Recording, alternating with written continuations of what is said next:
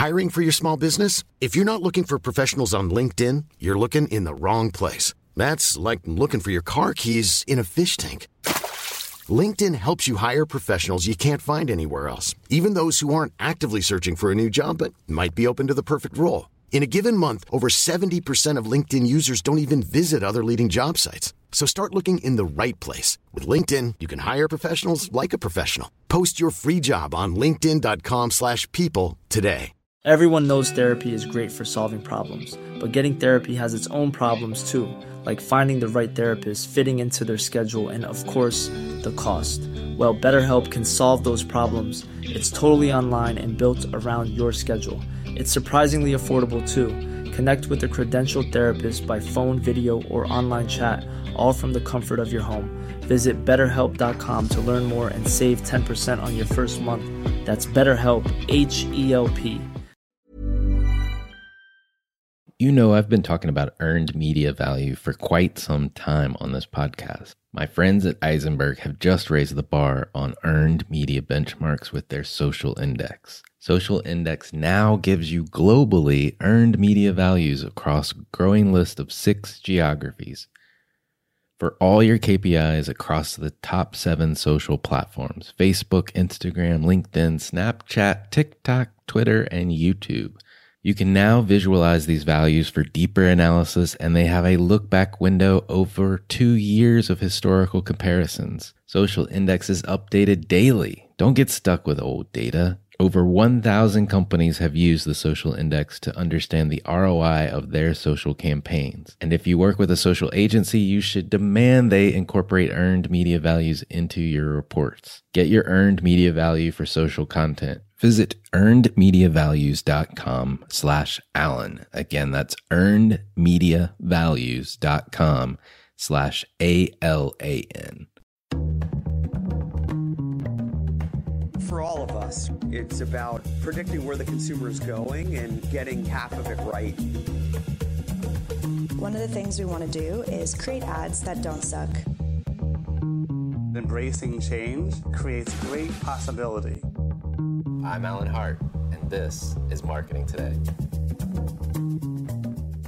This week, we have two special treats in the RSS feed for loyal listeners of Marketing Today. One is where I guessed I'd go on and uh, get interviewed on What If So What by the host of that podcast, Jim Hertzfeld and Kim Williams Czopek, which is part of Perficient's digital strategy team. Um, and I had a lot of fun when that conversation and they did me a really big favor. And you're going to listen to this bonus episode which is outside of their normal podcast me answering the standard questions i ask everyone that comes on our show marketing today. So i hope you enjoy me answering my own questions here in this bonus episode. So alan you ask your guests some standard questions on your podcast to ground your discussions. Jim and I thought it would be fun to turn the tables and pose those same questions to you. How about it? That sounds awesome. All right. So you're a seasoned marketer now, but what experience of your past defines and makes up who you are today? Hmm. So listeners to my show know this is my favorite question to ask people. And it's because it it goes in so many different directions from car accidents that people have had to obviously parents and family and, and friends and things like that. And I, I think I've got two, frankly. You know, one happened to me or was I guess, unfolded to me early in my life, probably around second grade. My dad, who's deceased now, but he he suffered from mental illness and uh, bipolar disorder in particular. And um, you know, I'll never forget the moment coming home and, and realizing that dad wasn't just like himself today and uh, he didn't want to get out of bed and, and things like that he worked second shift and so when i came home from school he was usually getting ready for work or, or doling around the house. And that day just wouldn't get out of bed. And uh, it was spare you all the details, but it just was eye opening for one. And, and two, I think what is instilled in me is kind of this sense of resiliency that like, I know I can depend on myself to get things done. I don't need to depend on others, maybe father figures in this in this example. Even though my dad and I had a great relationship, it's just unstable at times. But I think more importantly, as a marketer, it's taught me empathy to better understand people and um, sense what's going on in certain situations. I call it my spidey sense. so, but the other thing that happened to me in my professional career was mentors or people along the way. And there was this couple in particular was coming out of college and I had just started two companies. I sold sold one and was the other one was struggling and so I was going to go get a real job. and I was scanning documents in for course packs at the college, right? And it's just it's a very important job but a very horrible job to have uh, because I mean these things have thousands of pages and I'm having to adjust each one as I, as I scan all these papers in to make them digital. And the woman that worked there and did copyright clearance, Mandy Hurt was her name. She was like you are much more than this job. and and I was like, okay. And she had a her husband, Alan Johnson, uh, worked at Bell and Howell at the time in the education department for a large field service organization, big corporation at the time. And uh, she said, I think my my husband needs somebody over there. and I'll never forget that because like I didn't know how to go get a real job. I'd only been an entrepreneur. I wasn't really a marketer at that point. I was a psych major in mm, undergrad. Makes sense.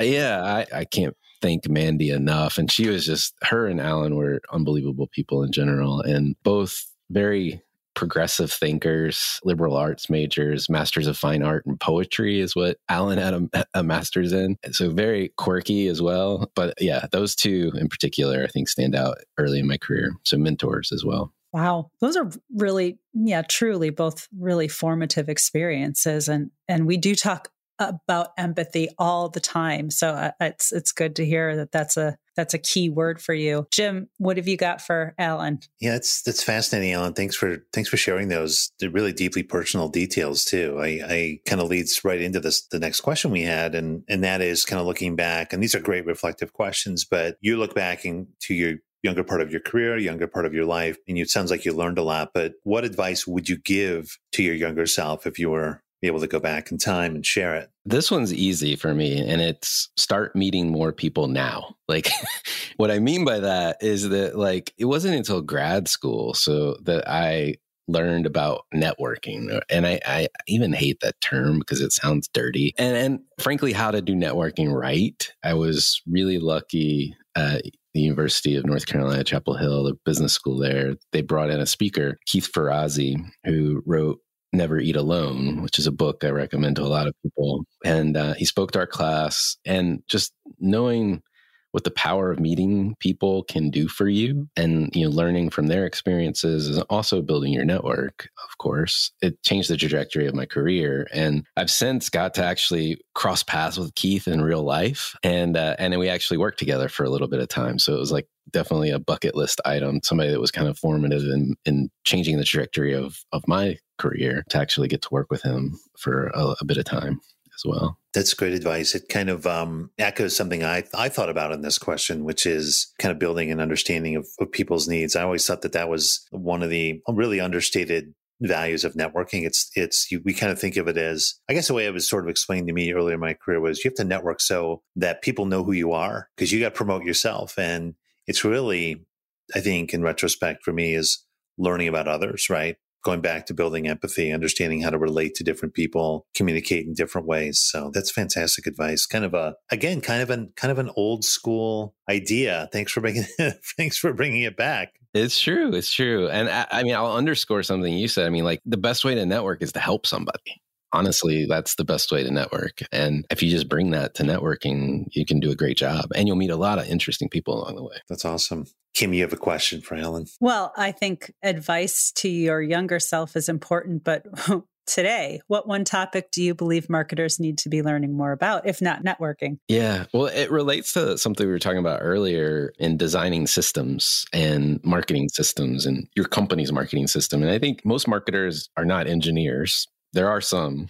I've talked to a few. There are a handful of them. But I would think anything related to system dynamics or systems thinking, which is really the study of complex systems and how they drive specific outcomes. If you think about it, marketing is a complex system, and we are trying to achieve an outcome that is not linear in many cases. And I think if we could learn from that, type of thinking, we could build better marketing systems too. And I'll recommend a book or a whole body of work, frankly, because it's an individual. This earlier in my career, I ran across somebody that recommended reading something from Roger Martin. Roger was the former dean of the Rot Rotman School of Management at the University of Toronto from like 1998 to I think 2013. But he wrote books like The Opposable Mind, which focuses on like integrative thinking of leaders. He wrote a lot of books around design thinking and integrative thinking. But the more recent one I was reading, which may not be completely applicable to marketers, but is called uh, When More Is Not Better. And he kind of profiles a bunch of case studies of highly successful businesses and what makes them successful, even despite their size, which is kind of interesting too. That is very interesting.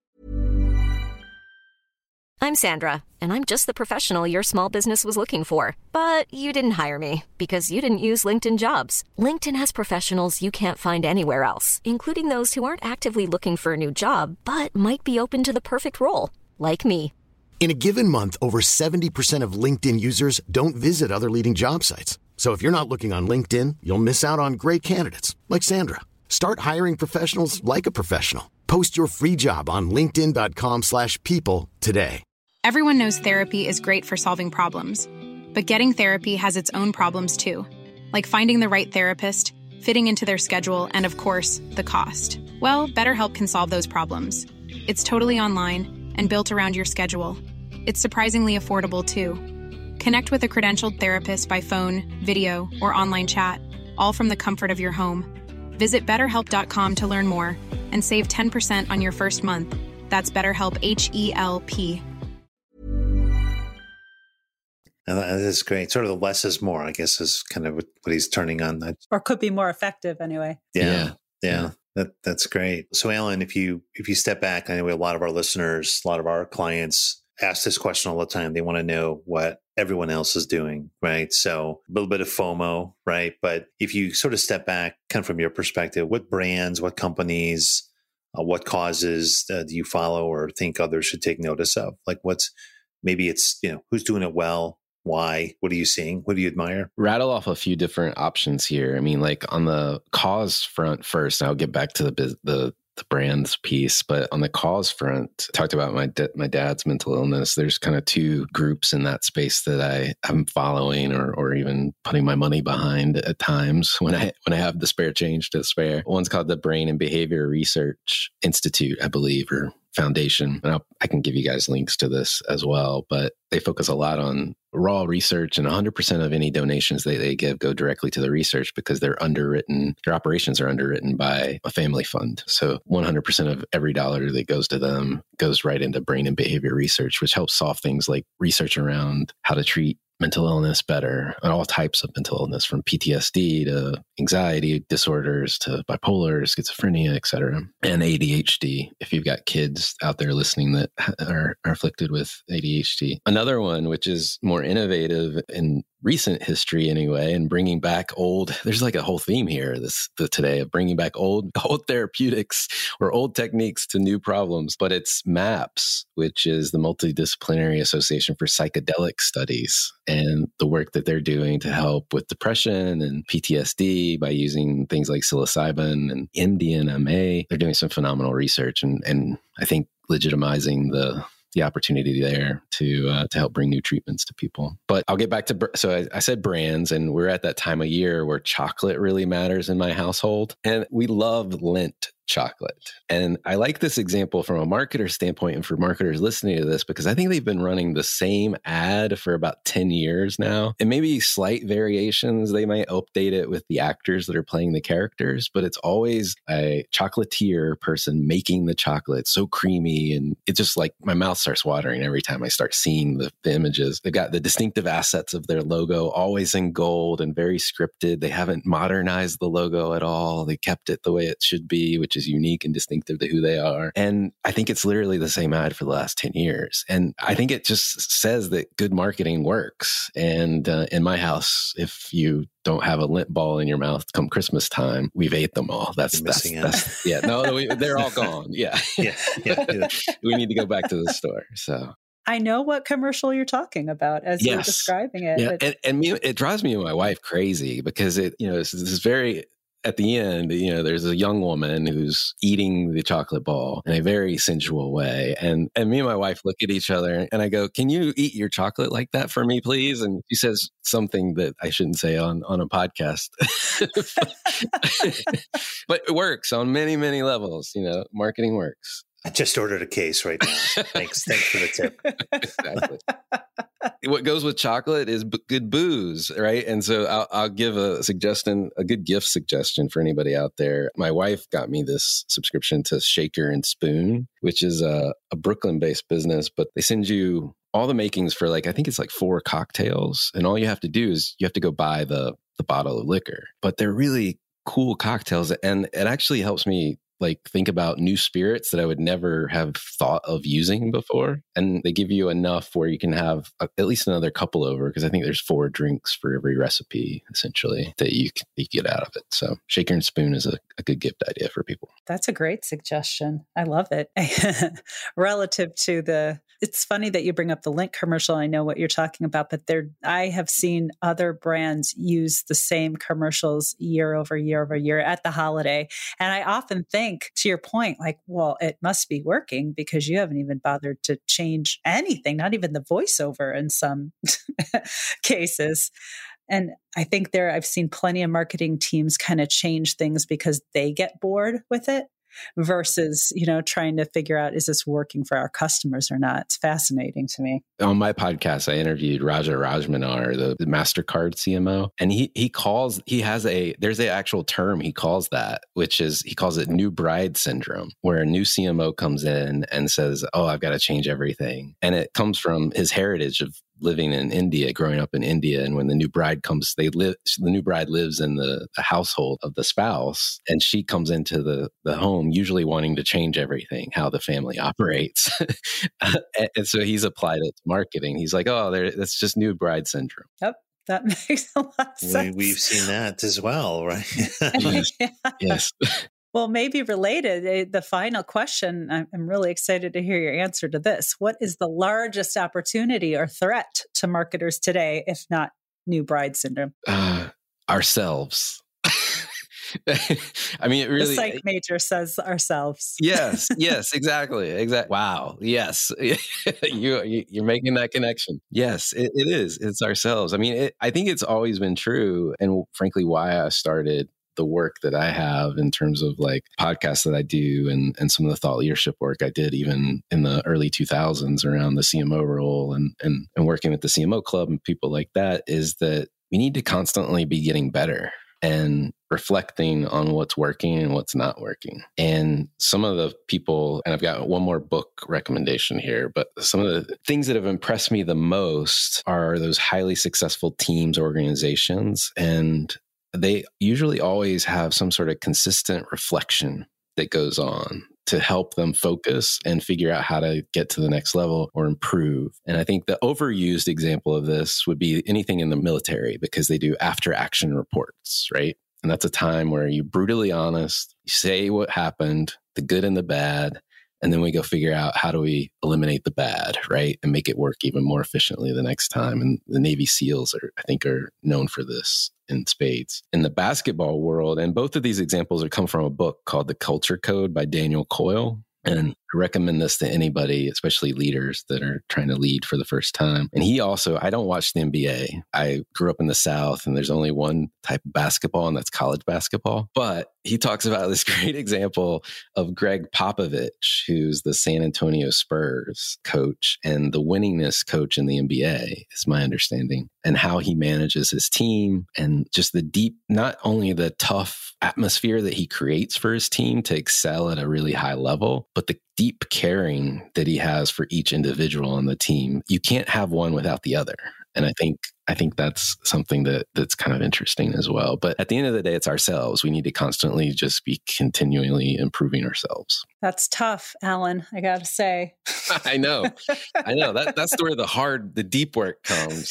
Yeah, exactly. and, and, so, if you need a corporate psychologist, you know where to find one. Uh, yeah, that career opportunities right there. This has become a very Freudian episode and interview. it has. Really, It yeah, I really appreciate it. Yeah. well, thank you guys. I really appreciate this. No, thank you Thanks, for, for answering your questions. It's been great. I learned a lot. Awesome. Mom deserves the best, and there's no better place to shop for Mother's Day than Whole Foods Market. They're your destination for unbeatable savings, from premium gifts to show-stopping flowers and irresistible desserts. Start by saving 33% with Prime on all body care and candles. Then get a 15-stem bunch of tulips for just $9.99 each with Prime. Round out Mom's menu with festive rosé, irresistible berry chantilly cake, and more special treats. Come celebrate Mother's Day at Whole Foods Market